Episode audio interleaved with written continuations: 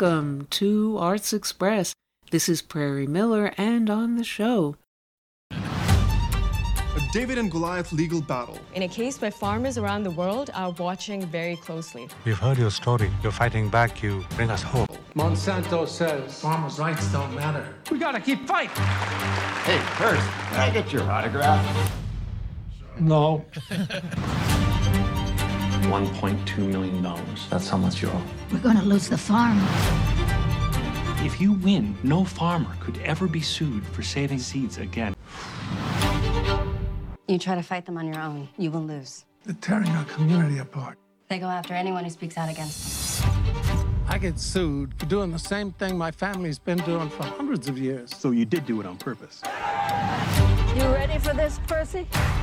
This is a precedent-setting case. There are thousands of people who want to support you. We're going to the Supreme Court. Is that something your lawyers have advised? I haven't told them yet.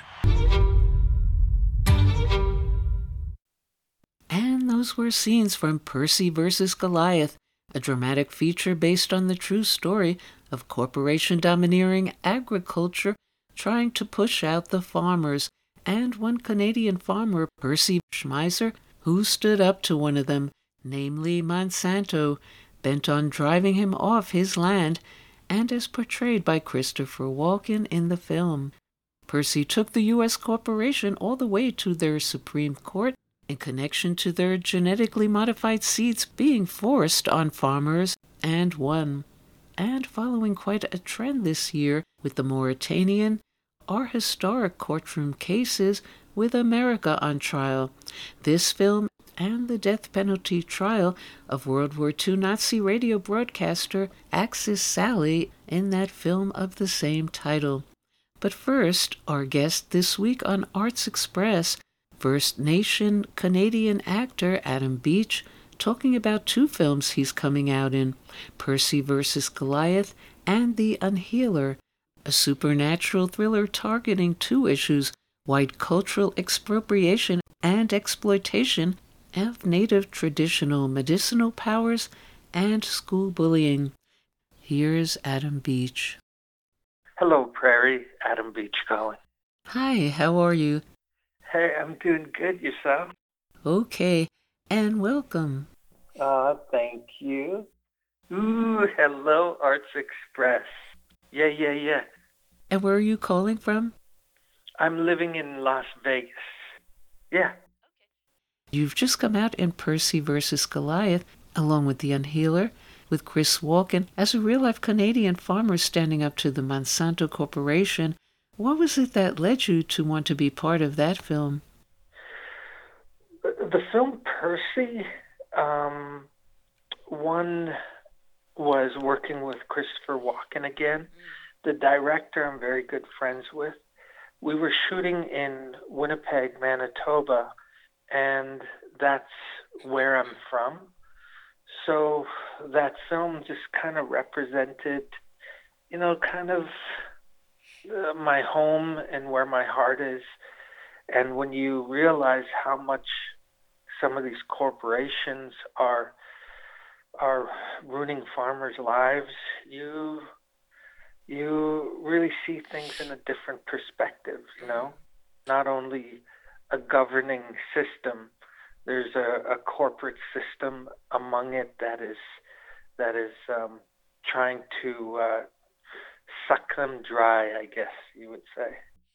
And speaking of real life characters, what was both the inspiration and the challenge for you to play Charles Eastman, an activist considered the first Native American author to write U.S. history from the Native American point of view? Mm-hmm. Growing up, the book Buried My Heart and Wounded Knee really kind of had me reclaim my identity when I was young. Mm. And and I knew that being in this film, it would, you know, send that message out of of learning the history of our people, but also reclaiming it at the same time. Because when you look at the history of Native peoples, there's such a romanticism that we love, we appreciate, but we encourage people to um, educate themselves deeper and use that knowledge to help us reclaim our identity, but also, you know, empower us by nurturing their own knowledge of who we are. There's so much to learn of the different peoples of tribes that are in America and Canada, etc. What was it about being part of the Unhealer as an Arizona sheriff that drew you in? Well, what was important for me about this project was um, the traditional side of the storytelling. I really liked the storyline of a kid being bullied, and I wanted to represent and grab some friends of mine to help with the traditional aspect of it. Now, The Unhealer is really two films a mystical thriller about high school bullying, and the other delving into Native American spiritual history and customs, and a problematic relationship with whites surrounding a reservation. What are your thoughts about the combination of these narratives in the film? Well, for myself, I've been adamant about, you know, stopping non Indians uh, claiming um, to be and getting hired in films. And um, I'm very much tied into my cultural identity and protecting that. And I find when you look at the non Indigenous, um, when they get involved in uh, the traditional aspect of things, they usually steal it for a monetary value, whether it's artifacts, ceremony lodges, sweat lodges, or, you know, taking their own interpretation of what a Navajo song should be and, you know, how they should dress and, you know, and I think it's needed that we need more cultural advisors, but also we need more native writers. And um, yeah, I find this movie really protects that. And what can you say about filming in Apache Junction and Coon Bluff, Tonto National Forest in Arizona? You, when you go to places like Apache Junction, you realize uh, that there is a landscape like no other in the country, like New York. New York is uh, plain as plain can be the greatest place to shoot, you know? It's iconic. And then you find these little Apache Junction places, and you're like, oh my God, this is so cinematic. And the people there are so friendly and full of life. So we were pretty lucky to be a part of that process of filmmaking with some of the locals. Now, without giving too much away, references made to including in this story female empowerment as well when it comes to superpowers what is your reaction to that? Yeah, well, I think with female empowerment, one, coming from um, the indigenous side of things, is we're very matriarchal uh, people. So women are are left in high regard to that respect of who they are. I think women are superpowered beings just by bringing a being to life within their body. And please talk about the significance of the title, The Unhealer. I believe The Unhealer is a reflection of of things going bad, the medicine that that the character has picked up is to be used in in a like a healing of ways, but there's too much that is being taken, so it's working its opposite way of unhealing you. Mm-hmm. And when you were only eight years old, your mother was killed by a drunk driver, and your father drowned only weeks later. How do you feel those early struggles have informed you as both a person and an actor in your life? Well, uh, growing up, when my parents died two months apart from each other, my mother was eight months pregnant at the mm. time too, so I lost a sister. And you know, that creates a trauma in your life that you have to sift through and find the missing pieces. And in a reality evolve, when you start to connect with that trauma in a healing, um, in a healing way, you become connected to it, and it helps you kind of build a um, build a strength to kind of pursue and not feel abandoned anymore, mm. not feel angered, not feel um, such a loss. Because growing up, abandonment was my friend. It was almost like I was always trying to sabotage situations so I can feel abandoned. And it was comfortable for me. And over the years, I've learned that that comfort is not really um, a safe place or a, a, a real environment to be in. You know, compassion comes from loving other people and being connected, and it's a whole growth. But you know, that trauma became my friend, and it allowed me to really stand up against that that those walls that are presented when you're a minority. Mm-hmm. And what can you say about what you're up to in two upcoming films, The Power of the Dog with Benedict Cumberbatch and co-starring with Glenn Close, Naomie Harris, and Awkwafina in Swan Song? oh my God, you've done your research. Yeah. That's awesome. The Power of the Dog was shot in New Zealand and it was placed uh, in Montana. Uh, it's a beautiful country, and parts of it looks like Montana. It's mm. ridiculous. But Benedict, he is uh, an amazing person, and his talent as an actor. It's man when he goes into that method kind of uh, uh, um, structure.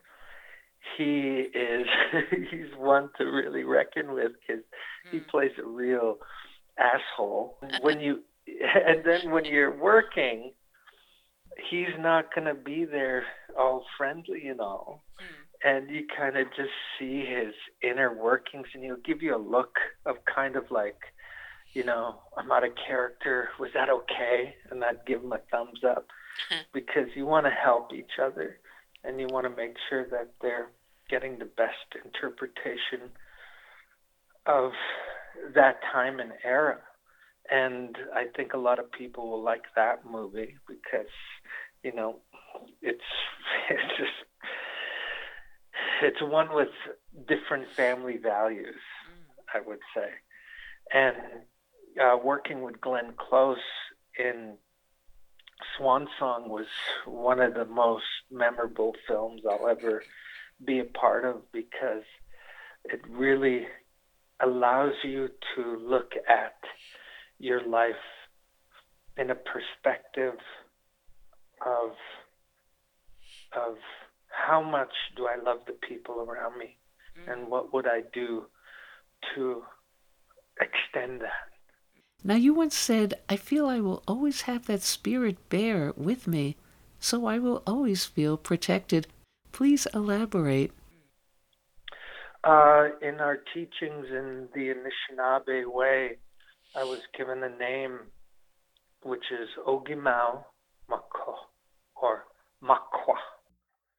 And that name is leading bearman. And over the years, I'm to go on my journey and try to understand why Ogimao Makwa is is my connection, which is that bear. Mm. So for me, every time I move um, and further my aspects of knowledge in life, I always feel I'm protected by this being, the bear, and that everything will be all good because the bear in our teachings are of healing and are of courage. So as long as I have the courage, I'll carry that healing. And you've also said of the First Nation people, we're not going anywhere. We are never going to give up our sovereignty. We will always advance and we will always rise above conflict. What can you say about that? If you look at uh, the history of the native peoples, you can see before the arrival of of of settlers that there was a very vibrant, rich, healthy, dynamic culture that a lot of you know America you know has uh, gravitated to in regards to um, some of the uh, uh, some of the uh, knowledge that U.S. Uh, Congress holds, but um, one of the things I try to let people know is that there is a spirit and the teachings and a a culture that no matter what they had tried to do, whether it was murder us or whether it was battle us or whether it was put us in school systems for 200 years to try to erase us from who we are as an identity, language, teaching, songs, dance. And we are still here. We are still striving. We're still moving forward. And in my belief, as long as we connect with those teachings and our ancestry and who we are, as myself and a Anishinaabe man, we will overcome and we will flow and we will be that thread of, of knowledge and ceremonies that still exist today. Without them, we are nothing. Yeah. And what are your thoughts about the challenges you and other First Nation actors have faced in the film world? What progress has been made, and where you feel those movies still have to go? Well, I think, you know, when you look into Canada right now, Canada awarded seven uh, um, winners to native to a native um, film and native shows. So we're seeing a recognition that is finally starting to happen. There's a lot of work we have to do still, but you know, a lot of work has to be amongst us to support each other and not, you know, fight like crabs in a bucket at a piece of pie. Um, you know, the whole uh, pretendian um, um, phrase that we've been using to try to stop non-indigenous taking our roles mm. um, still pers- persist uh, today, and you know I'm tired of policing that mm. that aspect of trying to get it to stop. But you know everybody who I encourage to to help kind of protect our identity in film. You know, some of those people have to go to work. They have families to feed. So they'll go working alongside the so-called pretendian. And, um, you know, for me, I would never do that. And I would yeah. say no for that work. But, you know, everybody has their own perspective. So I've kind of, you know, stepped away from, you know, that whole policing attitude and going to just work. Okay. Well, thank you so much, Adam Beach, for calling into our show. Awesome. Thank you so much. Okay. Bye. All right. Bye. And Percy and Goliath has been released, and The Unhealer is out now this week. And coming up next on Arts Express,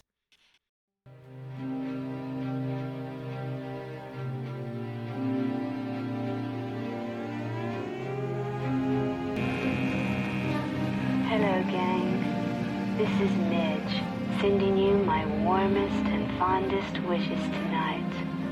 Out to the American Expeditionary Forces. You will soon be welcomed by a sizable German greeting party. There's a lot of them, boys. what chance do you have? It's not too late to surrender. There's no reason for we Americans to get mixed up in this mess. I don't want to see your lives wasted from fighting with unbeatable German army. I'm only saying these things because I care about you. In reality, there's no war between Germany and America. Do yourself a favor and be my special guest in Germany.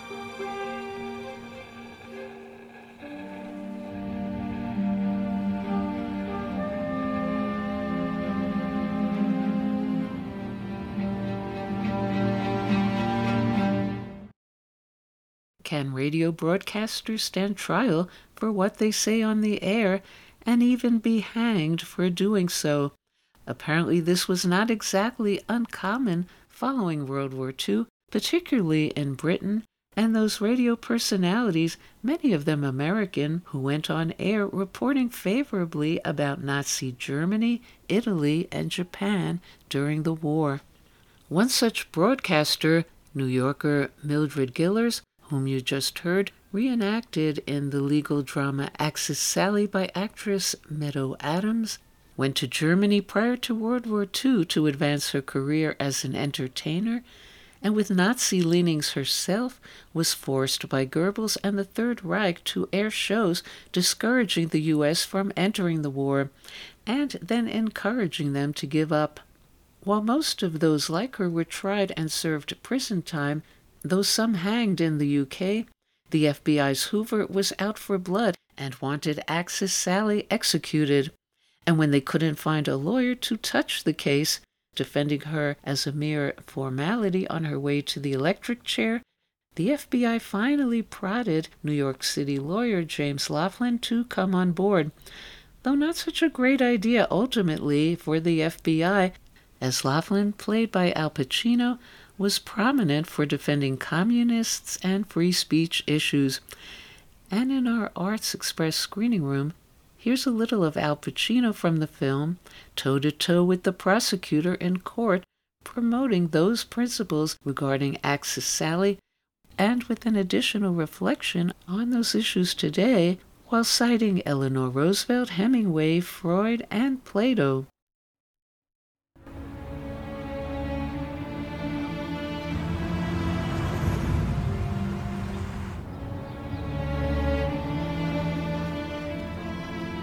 Defense would have you believe that Miss Gillars was a victim. But the evidence suggests otherwise. Her friends are Nazis. Her fiance was a Nazi. Everyone around her, Nazis. She chose to be there. She felt they couldn't lose. She was on the right side, and all she cared about was her own ambitions, her own selfish fame. And as time went on, she realized that she had done wrong. So much so that when the war was finished, she went by a false name until we finally tracked her down. Now, is that the behavior of an innocent victim? Or of a lying, opportunistic traitor?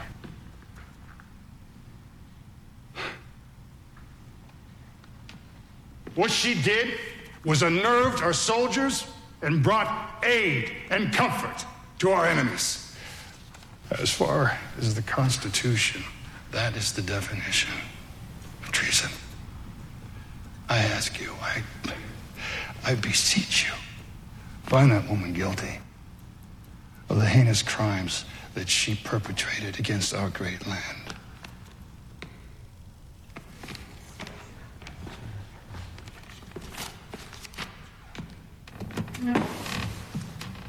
Okay. Yes. Ladies and gentlemen of the jury, I'm going to have to apologize for the uh, vague odor in the room that the uh, prosecution left. Uh, horse manure. It'll go away.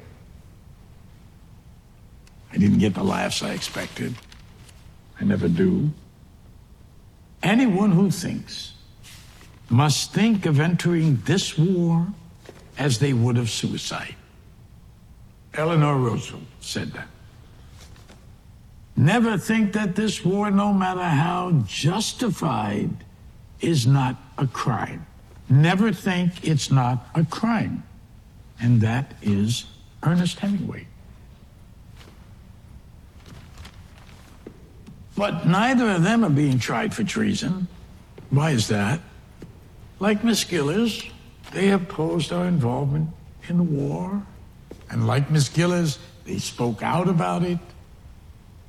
But unlike Miss Gillars, none of them had a gun to their head. And unlike Miss Gillars, their words were not spoon fed to them by the Nazis. Miss Gillars is on trial for eight counts of treason for reading from a script she did not write, saying words she did not believe in, and being ordered to say these words on penalty of death. And now this prosecution would have her hanged. Congress shall make no law abridging the freedom of speech. Heard that before. That's the First Amendment. Mrs. Roosevelt, Hemingway, and all the others, they said what they said, and our American laws protected them. Ladies and gentlemen of the jury, you must understand America is watching. The world is watching us, all of us. If Miss Gillars is found guilty, freedom of speech may no longer be our right. It'll be a privilege, and a privilege can be revoked at any time for any reason. But let's be honest right now. Axis Sally was not a person. Axis Sally was a persona, a character that Miss Gillars played on a radio show. And here's the long and short of it nobody died. Not a single solitary American life was lost because of Miss Gillars' radio broadcast. Not one. That's a fact. On the other hand, many a worried parent, American mothers, fathers, they all got comfort because they were hearing about their son's whereabouts through her radio programs. Millions listen to each and every broadcast every week. Yet this unjustly maligned and accused woman sits here today fighting for her life, even though there's not a single shred of evidence, no evidence, that any of her broadcasts were harmful to this country, or they in some way undermined the morale of our fighting soldiers. Oh, you kidding? A boy's engaged in the rigors of wars. I'm not paying attention to what Mildred Gillars or Axis Sally says over a radio program. Some ridiculous song. Did you hear the song?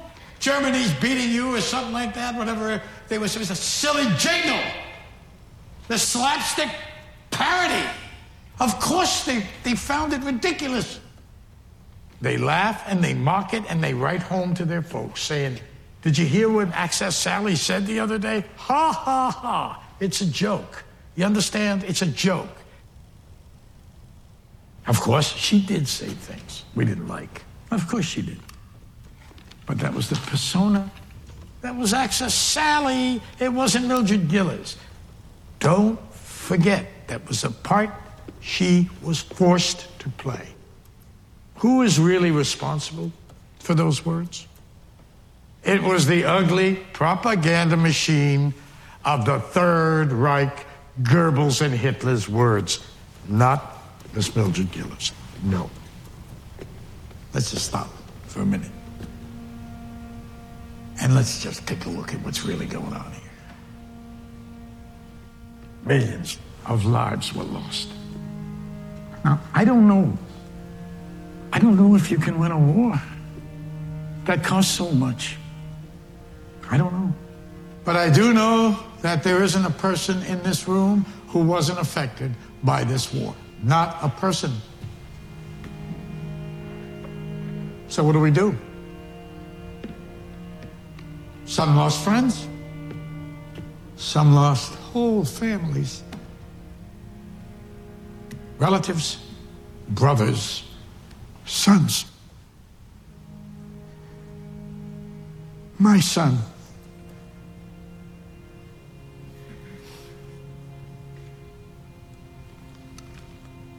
I read this for you. If there is harm,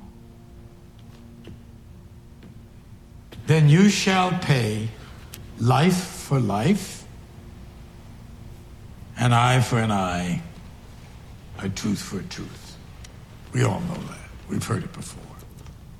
We want justice for this war.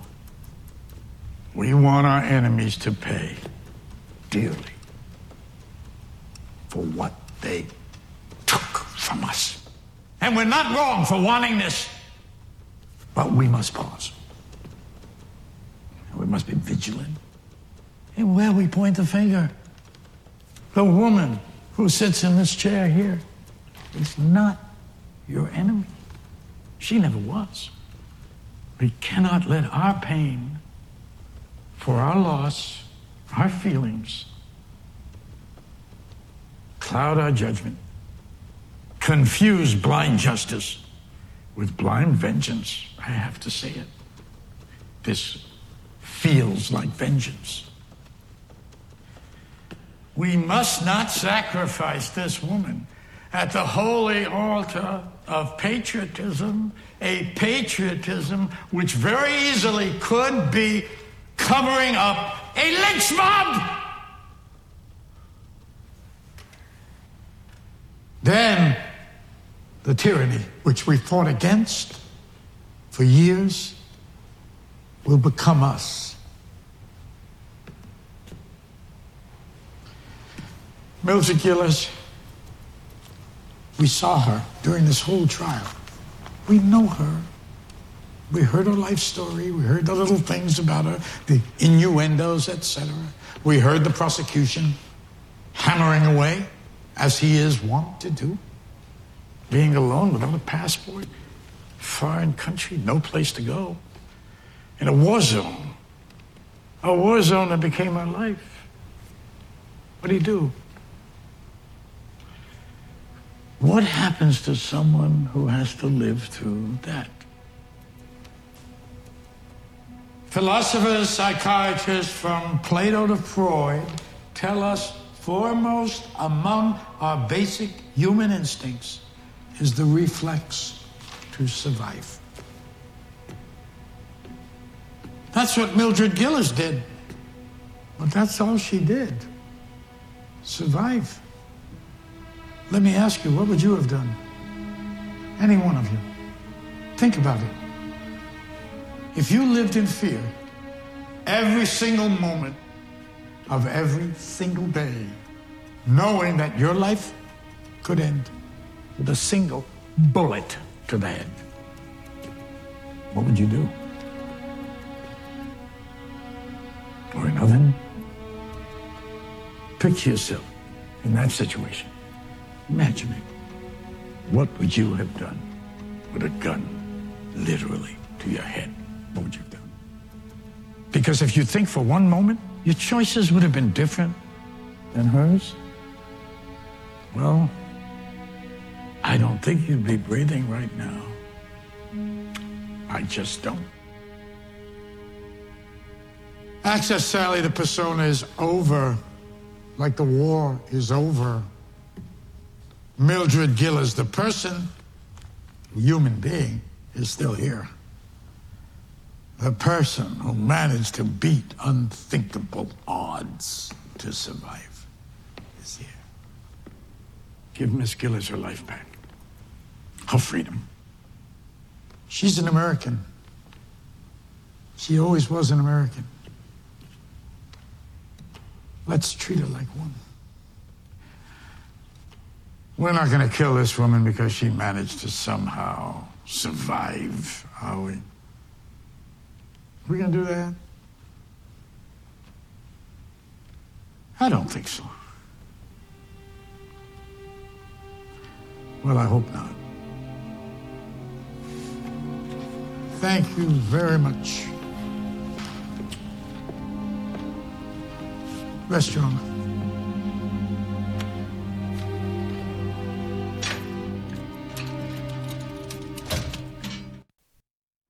And Mildred Gillars, alias Axis Sally, the first U.S. woman ever convicted of treason, was spared the electric chair, instead serving 12 years in prison, converting to Catholicism there, and joining an Ohio convent as a teacher upon her release.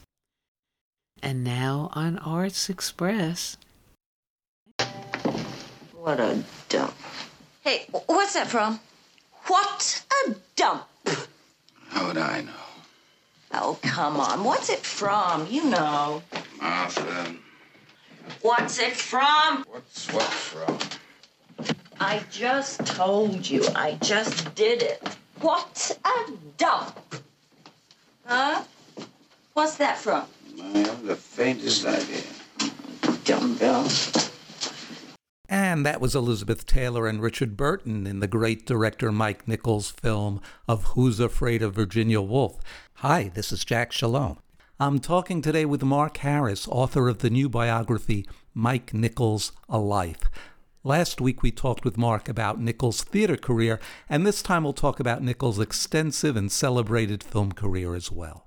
So let's move to film. They ask him to do Who's Afraid of Virginia Woolf for his very first film. How does that happen? Well, it works out really interestingly in that Elizabeth Taylor is hired to do it, and it's a job that Nichols really goes after. And, and in Hmm. some ways, he went after it not because he felt it would be easy, but because he thought, if I want to get my feet wet in movies, it's a play. I know how to direct a play. It's mostly one location. How hard can it be? And and of course, he ends up directing a movie that you know stars the two most famous people in the world and explodes the production code. But yeah, it was this sort of interesting daisy chain of events where Elizabeth Taylor gets hired, Nichols goes after the job and uses their friendship, which exists by now, to help make the case that he's the right person to direct it. And then uh, Warner Brothers uh, agrees to entrust this incredibly high profile piece of dramatic writing to this first time film director because they think that his presence might induce his friend Richard Burton to do it, in which case Ah. the movie really becomes an event. And that is, Uh-huh. in fact, what happened. I see. So Burton wasn't on board from the very beginning. No, everyone thinks that Taylor and Burton were uh, a package deal, but they were not. Ah. Well, so he walks into this either with a combination of hubris and naivete. I don't know which. I think it's Um, both, absolutely. But uh, how does he learn to be a film director? Because he doesn't have experience.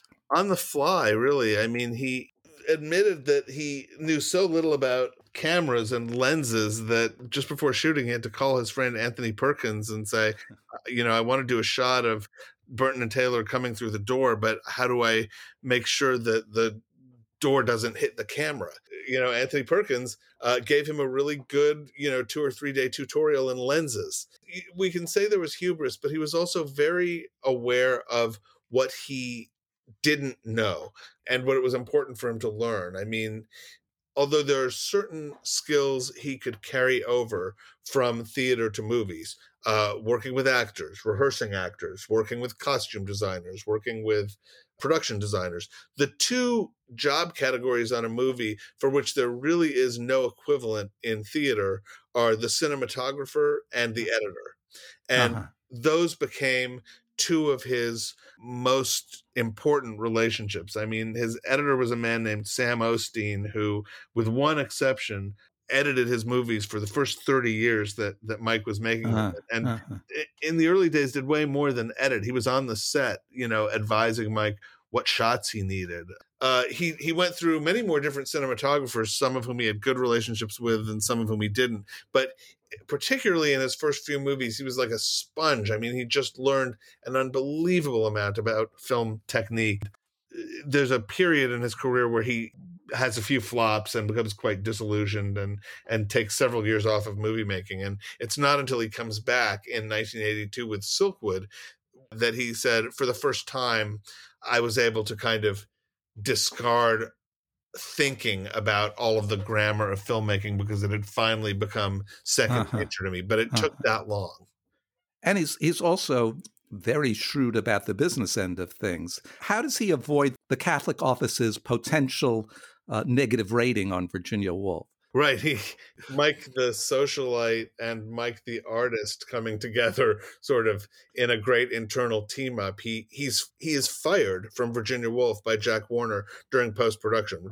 And he talks his way back into the job by telling Jack Warner that he had a secret weapon that would get this very, very controversial movie past the National Catholic Office of Motion Pictures without a rating of condemned or or morally objectionable, which meant that a lot of theaters wouldn't show it. It would be very, very damaging. And he said, I'm going to ask my friend Jacqueline Kennedy to go see it. And uh, in the in the room full of uh, bishops, you know, this was this was Mike's language. He said, when the movie ends, she will turn to Monsignor what's his name and say, "What a wonderful movie! Jack would have loved it." And, and that is apparently exactly what she did. And uh, Nichols Oh, later said he never used a friend that way again, but he did that time. His second film is The Graduate. And you can tell us, please, the great story of why Robert Redford didn't get the Dustin Hoffman part.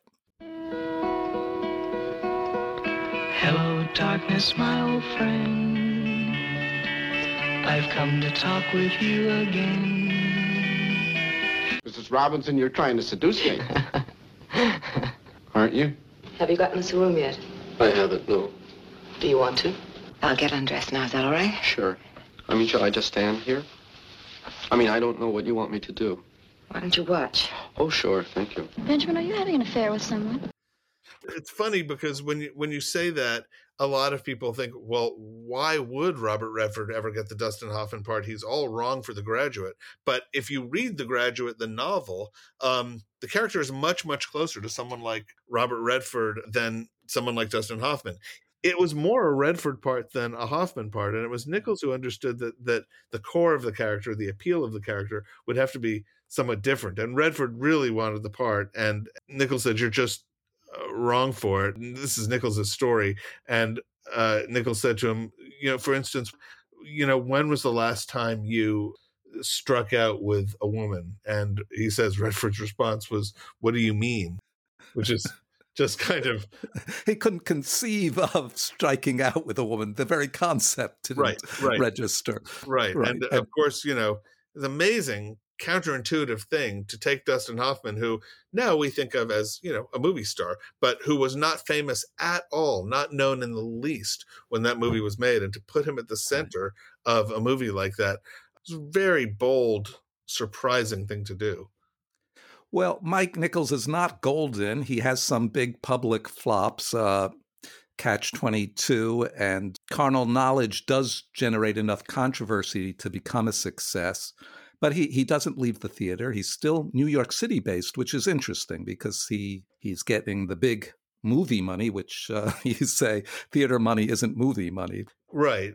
Uh, Mike did have a you know a period of of uh, time when he lived mostly in L.A. and he had a big horse ranch on the West Coast. But he no, he was a New Yorker, and uh, one of the reasons I was attracted to writing about him was that I think he's the only major director you can say this about of his generation.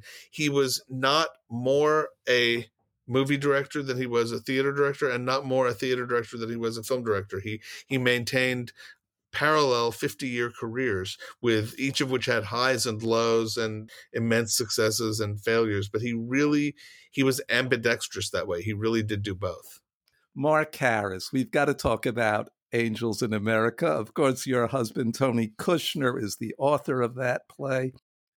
Look up. Look up. Are you one of those follow me to the other side voices? No, I am no night bird. I am a messenger. What? AIDS is what homosexuals have. I have liver cancer. You can call it any damn thing you want, Roy. But what it boils down to, you have AIDS. And so I'm imagining that you had a more than usual insight into what Mike Nichols' work on that play was like. Sure. I yes. The first time I got to know Mike and the first time I got to watch him work was probably around 2001 when he began work on the HBO adaptation of Angels in America. And you know, this Mike was about 70 at the time, and Angels was a huge undertaking. I mean, it was expensive, yeah. it was six hours long, it had this massive schedule that meant that Mike was going to be in pre-production or rehearsals which were considerable or shooting it for the better part of an entire year and then was going to spend the better part of a year after that in the editing room pulling it together. And so watching him work with tony and and watching him work with this extraordinary cast that ranged from giants like Al Pacino and Meryl Streep and Emma Thompson to a bunch of newcomers in the younger parts was really an extraordinary, privileged glimpse into how he thought as a director. He brought this incredible imagination to how the play should be done that was both cinematic and theatrical. What was he like? Do you have time for a book? Because your book, you know, I, I will say that just on a personal level, one thing that surprised me in working on the book was learning just how deep and troubling the struggles of Mike's mm-hmm. early life and his midlife were. Because by the time I got to know him, he was at a remarkably settled, uh-huh. happy, uh-huh. and generous place in his life. Oh, um, the, the only frustration I think for him being as he got older that his body and his health would not always let him do everything he wanted to do, although he worked up until the week he died. You know, in every other regard, the demons that Mike had wrestled with uh, over the decades were pretty much vanquished. And so the the man I met was someone of remarkable warmth and generosity and curiosity and kindness, and uh, that left a lot for me to discover about all of the the work uh, and all of the experience that had led up to that. And even at 80 years old, he wins a Tony for directing uh, Philip Seymour Hoffman in Death of a Salesman. But I was struck by something he said I don't want to get to the end and think I haven't tasted enough and touched other people enough and had a good enough time. And I'm intrigued by the two senses he picks taste and touch taste does not surprise me at all because Mike loved food. He was one of the great epicures of of all time. Um, just took great, great delight in the physical pleasure of of eating the best possible things. And whenever Mike would say to you, you know, oh, I found the best brownie, or no, nobody makes chicken better than this place, you had to listen because he was always right about that. um, and touch, you know, it's a fascinating thing with Mike. I mean, he once said that there were there were points when he would become depressed and he would have to sleep perhaps 18 hours a day sometimes because wow. of what he described as the sheer effort of having to be a person, meaning a public person, that mm. many hours a day. So there were ways in which Mike was private and introverted and and mm-hmm. really valued the time when he didn't have to be on stage, but he also really loved people and really loved being with them and, and doing things with them. And, you know, he would fly across the country to see a play by a playwright he liked or, or starring an actress he loved. He would, he would go to the smallest thing in the most hole in the wall theater downtown and, and make a point of, uh, you know, greeting the cast afterwards. Mike loved the world, loved being in the world and loved being of the world. And so that touches in there in, in mm. you know what he wanted to do. Yes, he wanted to touch a lot of things and a lot of people, and he did. Mark, as we wrap up, what is a Mike Nichols movie? Is it possible to classify them like Alfred Hitchcock or John Ford? Is it possible to say, oh, yeah, that's a Mike Nichols movie? You know, it's funny. Mike was once asked that, and, and he sort of shrugged and said, you know, I think a lot of my work has to do with a man and a woman, and often it's centered on a bed, but I can't really say anything more specific than that. um, I think Mike's movies will disappoint you if your definition of a great director is someone all of whose movies seem to fit the same thematic obsession or concern. I don't think that mm-hmm. his gifts as mm-hmm. a director were about authorship in a way. I think his gifts were profoundly collaborative collaborative with actors or with uh, writers or uh, with anyone he worked on a movie with. So I would say a Mike Nichols movie is a movie in which everyone seems on their game in the best mm. possible way, in which little details along the way uh, catch your eye, in which the actors seem to be bringing something extra to their performances and to their characterizations, in which the writing seems especially sharp, in which there seems to be room for social comedy at, at odd little moments, in which acute observations are in the background of a scene but don't become the center of it. That kind of attention to detail, that feeling of what is this really like and what happens next, that is the Mike Nichols signature. And I would argue that is as important a directorial signature and as meaningful a directorial signature as the work of any non collaborative director. Oh, well, that's great. Well, thanks so much, Mark. It's been great speaking with you. Thank you so much.